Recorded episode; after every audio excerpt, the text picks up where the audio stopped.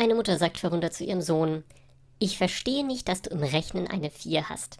Rechnen ist doch total einfach. Darauf antwortet der Sohn kopfschüttelnd, hast du vielleicht eine Ahnung?